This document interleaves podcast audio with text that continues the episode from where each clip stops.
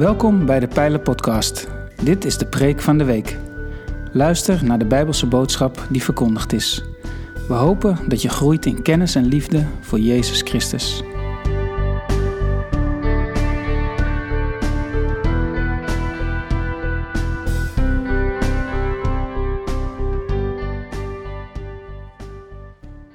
Goedemorgen.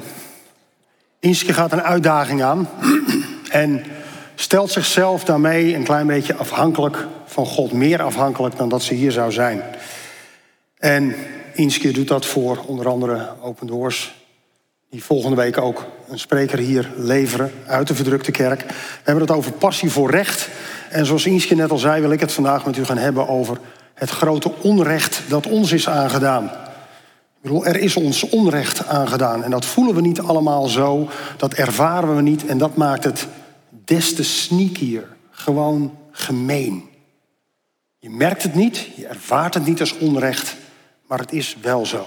Het is een beetje vergelijking in mijn, uh, mijn tijd toen ik nog uh, een uniform droeg naar mijn werk. Dan kwam je s'morgens op baksgewijs en dan ging je met elkaar staan. En dan was er een sergeant en die vroeg dan op een gegeven moment van... Uh, jongens, wie heeft er een rijbewijs? En als je dan in zo'n week op de kazerne was... dan was zo'n week gevuld met allerlei minder leuke klusjes. Het was gewoon, uh, er moest geveegd worden, er moesten strepen op de weg moesten witter gemaakt worden, er moest opgeruimd worden, er moesten spullen verplaatst worden. Er was altijd wel iets te doen en dat was nooit iets waar je zin in had. Maar als de sergeant of de corporaal s morgens voor, uh, voor de mannen stond en vroeg wie heeft een rijbewijs, dan dacht je van, oh, als ik dat mag doen, dan mag ik straks met een legervoertuig gewoon het eiland op en dan mag ik ergens heen. En als ik geluk heb, mag ik een van de jongens met galons hier, dat zijn de belangrijke mannen, de officieren, rijden. En die hebben dan misschien wel airco in de auto. En dan zit je gewoon de hele dag lekker op zo'n tropisch eiland in de airco-auto. Dat is een stuk prettiger dan zweten op de kazerne. Dus als er al ochtends werd gevraagd wie heeft er een rijbewijs, dan zei ja, ik. Mooi, dan mag jij vegen vandaag. En dat onrecht, ik heb een voordeel, ik heb een rijbewijs, ik heb uitzicht op iets moois. En uiteindelijk slaat het totaal om en sta je in 32 graden de complete kazerne te vegen. Dat onrecht, daar heb ik het vandaag over. En het is een. Het is, het is een beetje alsof je in de winkel staat. Je denkt de beste deal van je leven te hebben. En uiteindelijk koop je een kat in de zak. En we zijn geen we hebben geen idee dat we de slachtoffer van zijn. Ik wil met jullie lezen de tekst die Inski net al aanhaalt. Alleen ik lees hem uit Lucas. Lucas 8. En ik ga eerst lezen de versen 4 tot en met 8. Sommigen die kennen hem denk ik bijna uit hun hoofd.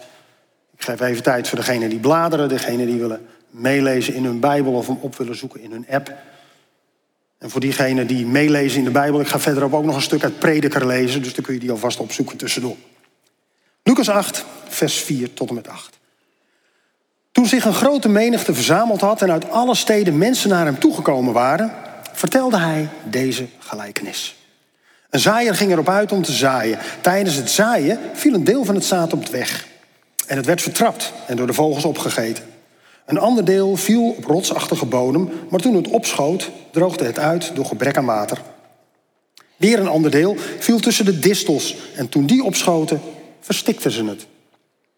Maar er viel ook zaad in vruchtbare aarde. En toen het was opgeschoten, droeg het honderdvoudig vrucht. Hij voegde er met luide stem aan toe: Wie oren heeft om te horen, moet goed luisteren. Nou, we hebben allemaal oren. Eh, de meeste van ons, die kennen in ieder geval, kunnen goed luisteren. Sommigen zelfs in een andere taal. Fantastisch. Waar zat het onrecht? Waar was datgene wat ons is aangedaan? Ik bedoel, onrecht. Ik bedoel, iedereen zit er een beetje gelaten bij. Maar als je de afgelopen twee jaar iets onrecht noemde, onrecht noemde, een, een stukje stof voor je mond of zo, dan stond het Malieveld vol, hè? Onrecht, ah, vrijheid. En nu, er is ons onrecht aangedaan. Ah ja, hm, vertel. Het is een beetje, een beetje gelaten allemaal, maar dat maakt niet uit. Jezus legt het uit in Lucas 8, vers 18. Het zaad dat tussen de distels valt, dat zijn zij die wel geluisterd hebben, maar door zorgen en rijkdom en de genoegens van het leven worden ze gaandeweg verstikt, zodat ze geen vrucht dragen. En dat is het onrecht waar wij dagelijks mee moeten leven. Zorgen, rijkdom en de genoegens van het leven. En of we het nu willen of niet, wij, zoals we hier zitten, zijn het zaad tussen de distels. En dat denken we niet, wij denken dat we het zaad zijn dat in vruchtbare grond is gevallen. Maar dat is niet zo. We zouden er niet aan kunnen ontsnappen al zouden we het willen. We hebben er niet voor gekozen om te leven in dit rijke land waar vrede heerst, waar overvloed is. En we leven tussen de distels. En ik zeg niet dat het de groei per se stopt, dat zegt Jezus ook niet. Maar het remt onze groei. En ik heb daar bewijs voor. Ik heb twee kaartjes meegenomen. Als Henk de eerste kaart erop zet. Deze kaart is van Gallup. Deze kaart. Die is van Gallup International. En Gallup die meet in, om zoveel jaren de uh, verspreiding van geloof in de wereld. En wat je hier ziet, is hoe donkerder blauw een kleur is, des te meer de bevolking van dat land afhankelijk, zich afhankelijk weet van de noodzaak om in een God te geloven. Dus hoe donkerder de kleur, des te belangrijker God voor ze is. Als concept, hè? Ik zeg niet de christelijke God, ik zeg God, goden in het algemeen. Uh, dus een, een, het besef dat er iemand is die groter en machtiger is dan wij zijn. Hoe donkerder de kleur, des te groter dat besef. En hoe lichter dus, hoe minder belangrijk. Er zijn ook een paar grijze vlakken tussenin, zoals uh, uh, Libië kun je daar zien. Of is dat Egypte? Nee, is niet. Ja, is Egypte. Er zijn een aantal landen, zoals China bijvoorbeeld, daar zijn geen data van bekend. Die zijn heel licht. Um, daar is geen data van bekend, want dan mogen ze dat onderzoek niet doen. Het tweede kaartje wat ik wil laten zien is deze. En die is van het IMF, het Internationaal Monetair Fonds. En dat is de rijkdom per hoofd van de bevolking per, in de wereld. En hoe donkerder paars de kleur, des te rijker we zijn. En hoe lichter naar een allerlichtste blauw we zijn, des te armer we zijn. Even voor degenen die de link gemist hebben, ik heb ze ook allebei. Dus dat is de derde. Hier staan ze allebei. Wat valt op? Dit ziet iedereen toch, hoop ik? Daar waar de mensen het armst zijn, waar ze het minst te besteden hebben, zijn ze zich over het algemeen vele malen bewuster van de noodzaak dat er een God is. Hebben ze het nodig om te kunnen vertrouwen op God? En wij hebben dat niet. Wij leven in een economisch welvarend land. En zo zie je dat in ons land, in andere rijke landen, de aandacht voor God steeds meer afneemt. Hij mag eraf. Dankjewel.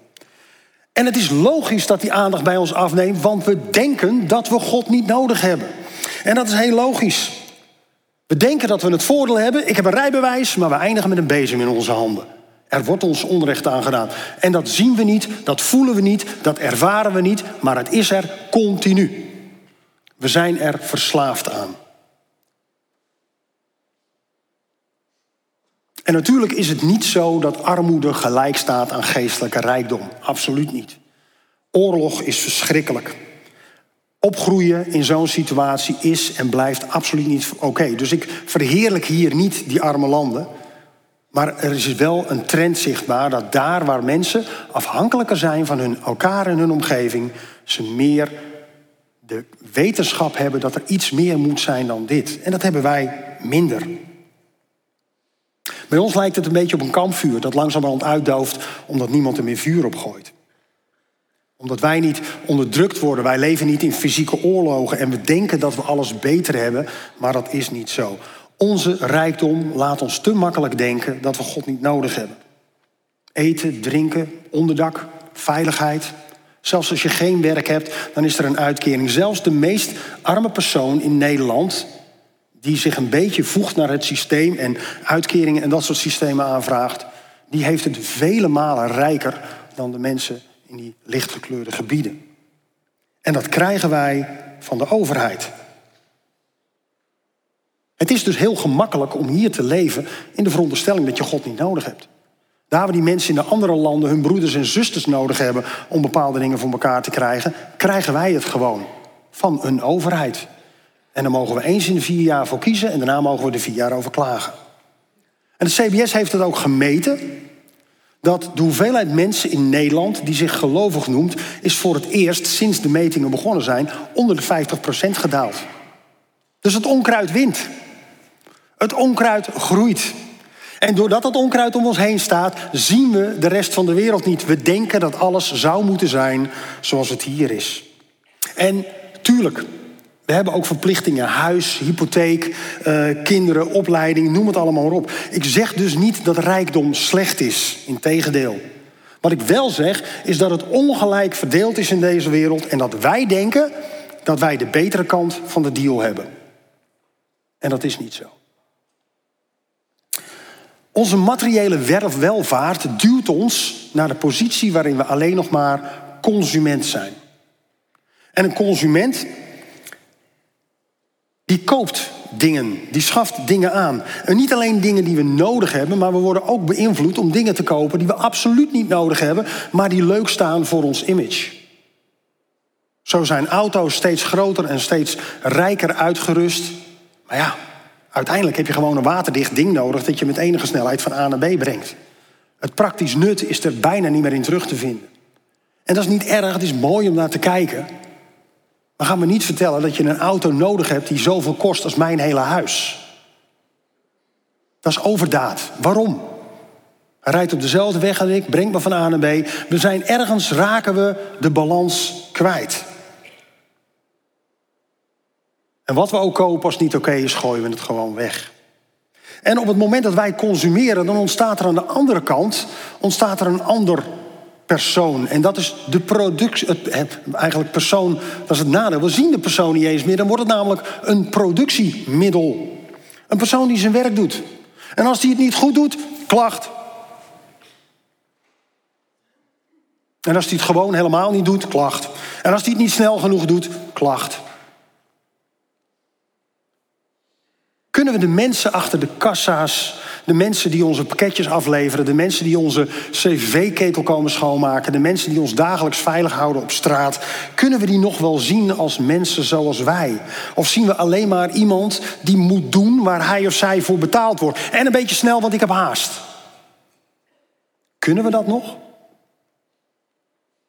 Iemand wees mij er laatst op en toen dacht ik bij mezelf, jee, het is inderdaad zo dat als zo'n pakketjesbezorger mij op zaterdagochtend, dat is vast mijn uitslaapochtend, mij dan rond een uur of uh, half negen al mijn bed uitbelt, dan ben ik niet de meest vrolijk, hè?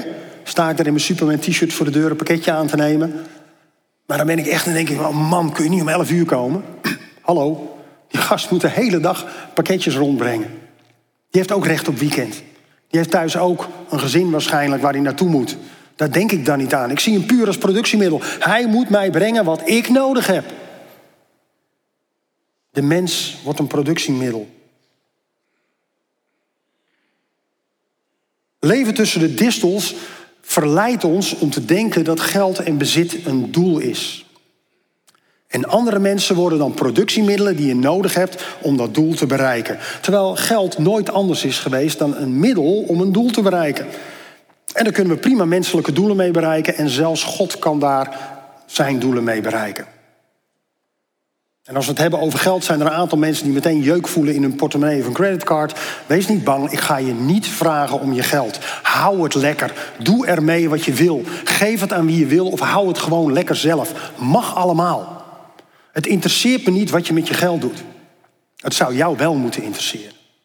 En ik kan alleen maar hopen en bidden dat als God zijn Heilige Geest jou vraagt om iets te geven aan iemand die nood heeft, of iets te geven aan iemand die dat beter kan gebruiken dan jij, dat je dan een goede luisteraar zult zijn.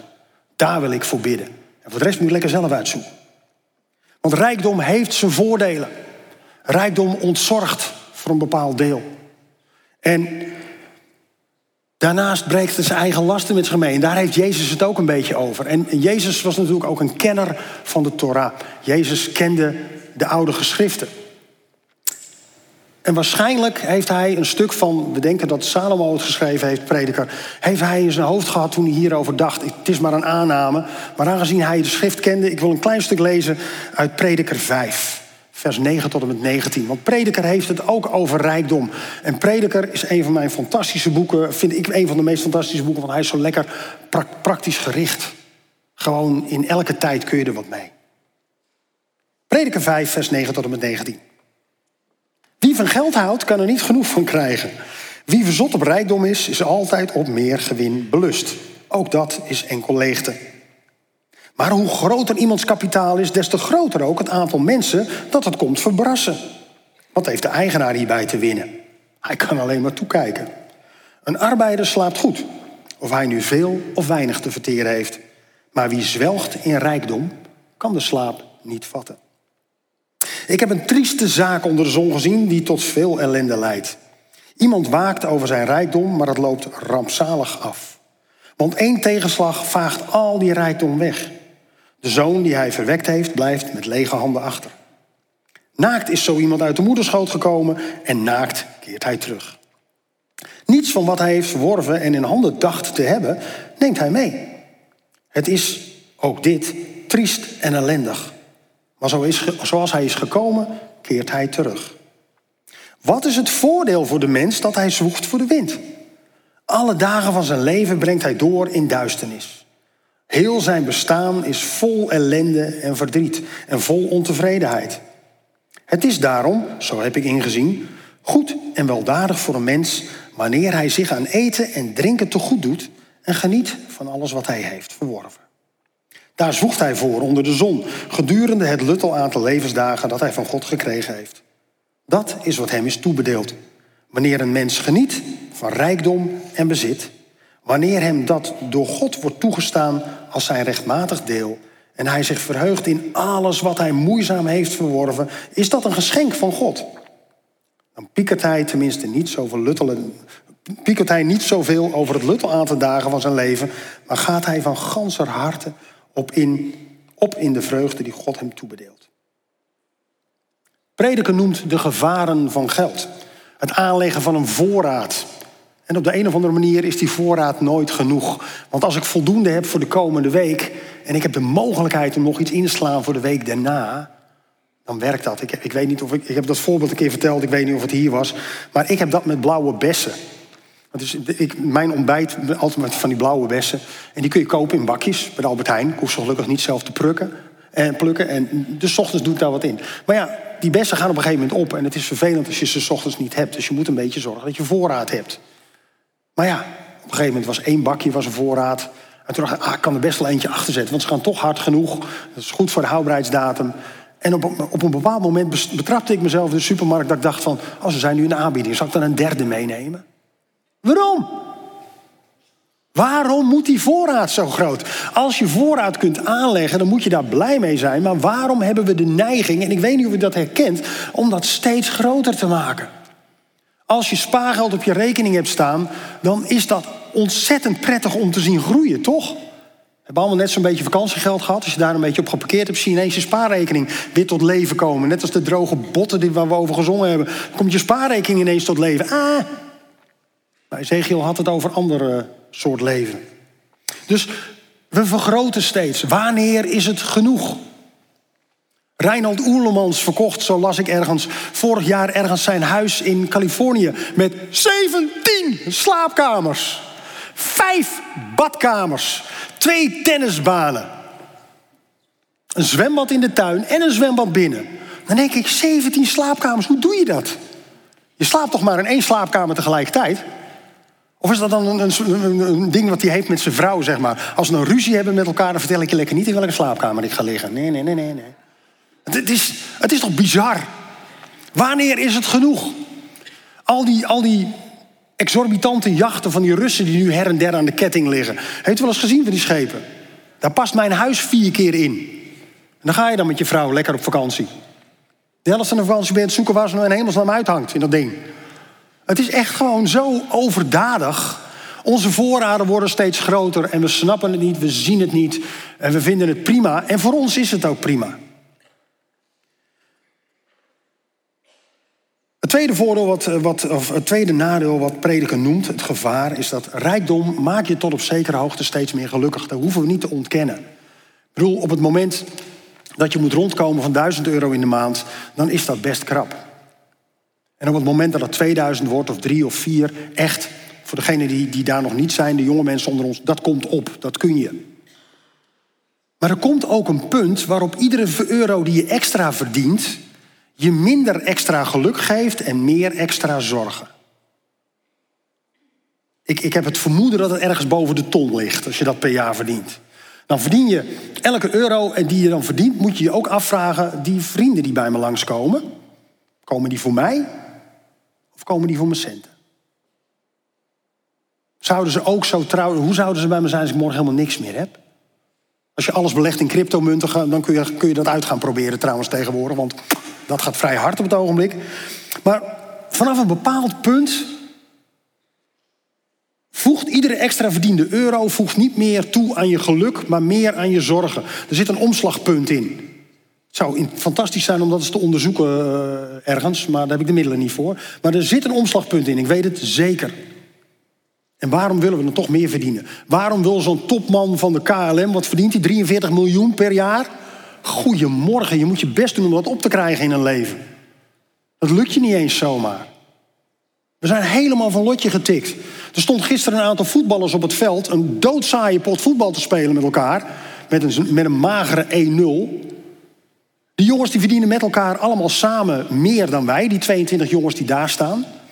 Meer dan alle mensen die in alle kerken van Lelystad bij elkaar komen. Ik weet het bijna zeker. En waarom? Omdat ze goed zijn in sport. We zijn de maat kwijt. We snappen het niet meer. We worden gek. En een derde punt wat, uh, wat prediker noemt. Geld brengt je niet in de hemel. Het is hier zo belangrijk. Maar uiteindelijk heb je er helemaal geen ene aan. Want geld brengt je niet in de hemel. En hij heeft tot slot ook een happy point. Dat is, dat is prediker. Prediker brengt altijd een beetje balans. Hij benoemt dat het ook gewoon goed is om ervan te genieten. Eet, drink, geniet. Het is een geschenk van God. Met die andere punten in je achterhoofd.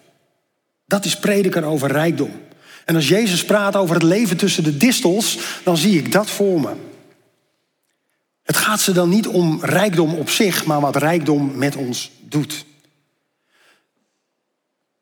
En het werkt door tot in de kerk, want ook hier in de zaal en thuis zitten twee soorten mensen. Er zitten consumenten en familie. En de consumenten zoeken naar producenten. De consumenten komen hier om te kijken of de muziek wel goed genoeg is. De consumenten komen hier om te kijken of de stoelen wel goed zitten, of de koffie wel lekker is, of degene die ze welkom hadden heten bij de deur wel op de goede manier uh, uh, lachte, et cetera. Want ze komen om te consumeren. De consumenten komen ook om te kijken of de preek wel oké was. Nou, dat is bij deze dan dus niet. En de mensen die dat allemaal moeten leveren, of ze nou hier staan, of dat ze nou uh, achter de camera zitten, of wat dan ook, dat zijn dan de productiemiddelen. Als uh, Edwin daar bijvoorbeeld mijn beeld nu niet scherp heeft, en er zit iemand thuis die denkt: Nou, die gast kan de boel toch wel even scherp stellen, kom op zeg. Wat is dat nou? Hallo, er zit er iemand de Heer te dienen. Dat beseffen we ons niet. Maar als je consument bent, zie je dat niet. Als je consument bent, dan vind je overal wat van. En als je een ontevreden consument bent, prima, geef ons feedback, vertel het aan ons. Mag. En dan gaan we kijken of het iets is waar we wat mee kunnen, waar we wat mee moeten. Niet om de consument blij te maken, maar om God optimaler te eren met dat wat we hebben en dat wat we brengen. Dus dat zijn de consumenten. De tweede groep is de gemeente, de familie. Dat zijn mensen die zoeken naar een plek om God te dienen en te eren. Dat zijn mensen die melden zich aan als lid of compaan. En die geven commitment aan deze kerk of welke kerk dan ook. Ze dienen ergens om anderen tot hand en voet te zijn. Niet om bonuspunten te zijn, maar om zo letterlijk de handen van God te kunnen zijn. Ze zoeken actief naar een plek waar ze kunnen dienen met hun talenten. En ze nemen meestal deel aan een kleine groep. En ze geven niet zomaar, maar alles wat ze hier brengen en geven is tot eer van God een offer voor Hem. En ja, ook die mensen vinden wel eens wat. En die vinden ook wel eens ergens wat van. En die vinden ook wel eens dat ze ergens van moeten zeggen. En dat klopt. Maar het grappige is, als je dingen zegt die je niet zo leuk vindt of minder prettig vindt, dan zeg je dat anders tegen familie als dat je het zegt tegen een productiemiddel. Dus dat zit in de toon. Op het moment dat iemand bij mij komt met een klacht, dan heb ik altijd zoiets: oké, ben jij een consument of ben jij een familielid? En uit de manier waarop ze met me praten, kan ik dat soms afleiden. En als ik het heel goed wil doen, stel ik gewoon vragen natuurlijk, want dat is het beste. En de geschiedenis leert ons dat je niets bouwt met consumenten. Stel je voor dat Jezus ergens in het jaar 33 was begonnen met 12 consumenten. Dan hadden wij hier niet zo gezeten, hè? Dan was dat hele evangelie als een nachtkaars uitgedoofd. Had niemand het verder gebracht. Maar wat deed Jezus? Jezus ging verder met twaalf familieleden. Mensen die elkaar broeders en zusters noemden. En die liepen zich het vuur uit de sloffen om het evangelie te vertellen. En als het niet kon op dat huis, in dat huis van de stad, dan gingen ze naar een ander huis. En als het niet kon in een stad, dan schudden ze het stof van hun voet en dan gingen ze verder. Niet slecht preken over de stad, maar op naar het volgende plek. Het gaat er niet om wat zij doen, het gaat erom dat het evangelie verkondigd wordt. Consumenten bouwen niet. Dienaren wel, familieleden wel. Heb je enig idee waarom in de kerk over het algemeen en ook in deze kerk 80% van het werk gedaan wordt door 20% van de mensen? We leven tussen de distels, mensen. We maken ons druk om tijdelijke dingen. En tot zekere hoogte is dat natuurlijk terecht, dat zei Inski net ook. Het is hartstikke terecht. Je hebt je verplichtingen. Maar de wereld is niet in balans. En wij maken ons veel te vaak druk over dingen die niet belangrijk zijn. En vergeten onze Heer te dienen op de plek waar Hij ons aangesteld heeft. Het gaat niet om wat je geeft, het gaat erom dat je geeft.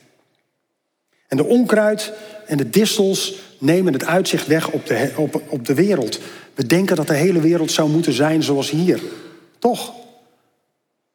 Allemaal democratisch, allemaal net zo welvarend als hier. Ik zei het al eerder, dat kan niet. De schepping kan dat niet aan. Als de hele wereld zou consumeren zoals wij dat doen, dan zou de aarde in een nog grotere sneltreinvaart opraken, kapot gaan, onleefbaar worden. De wereld heeft meer balans nodig. En bezit is niet slecht zolang jij je bezit hebt en je bezit niet jou heeft. En begrijp me goed, ik heb niets tegen rijkdom. Net zoals prediker geniet ik van dat wat ik heb, dat wat God mij gegeven heeft. Maar we zijn onszelf wel de vraag verschuldigd: wanneer is het genoeg? Wanneer heb je genoeg voor jezelf? En wanneer ga je uitdelen aan anderen? Wanneer heb je genoeg tijd gehad om rust te hebben van je werk? En wanneer ga je je inzetten in de gemeenschap waar je familie kunt zijn, wilt zijn? In Handelingen 20, vers 35 haalt Paulus woorden aan die hij van Jezus heeft opgekregen. Het is beter te geven dan te ontvangen. En er zijn hier in deze kerk ook mensen die het best ruim hebben, financieel gezien, zeg maar. En sommige ken ik. En, sommige, en, en als ik ze dan spreek, dan heb ik bewondering voor ze, voor hoe ze omgaan met wat ze hebben. Want die mensen die zoeken vaak, zonder dat je het merkt, naar mensen die ze kunnen helpen. En we maken het wel mee dat mensen dan anoniem via de kerk wat geven. En dan aan ons vragen: wil je dit geven aan die en die broeder of zuster? Want die hebben het nodig. En dan geven wij dat door en dan vraagt zo iemand die dat krijgt: joh, van wie heb ik dit? En dan zeggen we: joh, je hebt het van God. Dank de Heer. De gever vindt het zo makkelijker om, om degene waar hij niet geeft tegen te komen. Want je hoeft geen dankjewel te ontvangen of wat dan ook. Daar doen ze het niet voor. Ze geven het niet per se aan die ander, ze geven het aan God. En degene die het ontvangt kan gewoon weten van... Joh, ik heb dit van de Heer gekregen. Heerlijk als dat soort dingen gebeuren. We hebben een mooie gemeente. En in die gemeente, die wordt gemaakt door mensen die meedoen. Mensen, zo komen mensen met vragen en die komen mensen tegen die antwoorden hebben. Mensen die een tekort hebben, die komen mensen tegen die wat over hebben. En mensen die eenzaam zijn, die kunnen mensen tegenkomen die tijd voor hen hebben. En natuurlijk gaat dat niet altijd goed. Echt. Misschien ben je ergens niet gezien. Namens onze familie, sorry. Dat is nooit onze bedoeling. Maar als je hier bent om God te dienen, is het wel de taak dat je je laat horen. Dat je zichtbaar bent. Dat we iets voor je en met je kunnen doen. En in het geheel, misschien maken we ons wel veel te druk om al die menselijke dingen. Misschien moeten we soms gewoon wat makkelijker accepteren dat dit is wat God ons gegeven heeft en dat we het doen met wat we hebben. Ik kan ook alleen maar onderwijs geven over het leven tussen de distels en hopen dat de geest hier vandaag harten raakt. Ik denk dat de band wel uh, op mag. Ik Ik had een cue afgesproken en ik merk dat ik er helemaal overheen ga. Sorry, het wordt een beetje een rommeltje. Elke dag, elk uur leven we tussen de distels terwijl we denken dat we in de vruchtbare grond gezaaid zijn. We worden verstikt in onze groei. Het duwt ons in de consumentenpositie hier in de kerk en in de wereld. En het onkruid maakt dat we mensen sec als productiemiddelen gaan zien. En dan moet er iets geleverd worden in een bepaalde tijd en volgens een bepaalde kwaliteit. En dat onkruid maakt ons bang. Het maakt ons bang dat anderen komen roven wat van ons is. Dat ze het komen pikken. Blijf af, dit is van mij. Krijgt dan altijd een beetje Lord of the Rings flashback. My precious. Dan willen we het houden. En die Schmiegel in, in Lord of the Rings, dat is echt gewoon een afzichtelijk monstertje. En dan denk ik bij mezelf, wel eens, is dat dan niet wat Tolkien, want Tolkien was nogal, nogal overtuigd christen, maar is dat niet wat hij bedoelde met de mens die maar my precious vasthoudt? Zien we er dan geestelijk niet zo uit? Even praktisch. Want ik hoop dat ik een beetje bewustzijn heb gekweekt over het feit dat onze wereld er wel fantastisch uitziet, maar dat de dreiging onder ons heen loert, dat onze groei, dat we die moeten bevechten. Je moet ervoor kiezen. Het gaat niet vanzelf. Dus wat dan praktisch? Nou, het eerste wat je moet doen is jezelf de vraag stellen: ben ik in slaap gesukkeld? Ben ik daarom misschien consument geworden? Ben ik mijn medemensen misschien soms wel als productiemiddel gaan zien? Ben ik in deze gemeente een consument of een consument geworden? En als je overal keihard nee op kunt zeggen, dan is dat natuurlijk prima. Maar dan is mijn vraag: heb je er ook over nagedacht of is het een reflex? Nee joh, het gaat toch allemaal goed. Dit zijn dingen waar je over na moet denken, want het zit in de hele kleine details van je leven. Het is sneaky, het komt binnen. Ja, ik heb een rijbewijs en je staat de hele dag met een bezem. Het is heel sneaky. Ik zou zeggen, bitter is voor. Breng het deze week in gebed. Vraag de geest waar je staat. Hoe jouw leven gaat tussen de distels. En ook als je op één of meerdere punten ja kunt zeggen, raad ik je gebed en bezinning aan. Meld je. Laat voor je bidden. Bedenk hoe je God kunt dienen met wat je, dat wat je hebt en dat wat je bent. Meld je aan, want in de kerk is altijd iets te doen. Lucas 10, de velden zijn wit om te oogsten, maar er zijn te weinig arbeiders.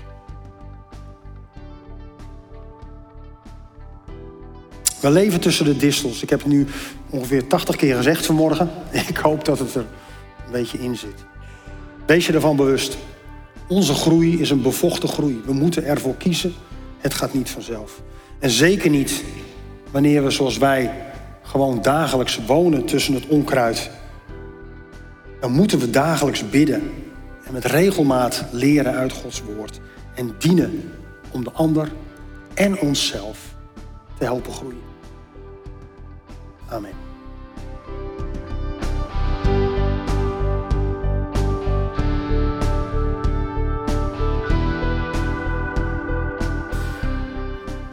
Bedankt voor het luisteren naar deze aflevering van de Pijlen Podcast, Preek van de Week. Heb je vragen naar aanleiding van deze preek? Stel ze. Dat kan via een e-mail naar onderwijs.pijler.nl. We helpen je graag verder in je groei als leerling van Jezus Christus. Abonneer je op deze podcast, zodat je altijd op de hoogte blijft van het onderwijs uit de pijler. Goede week gewenst, ga in vrede, want God is nabij.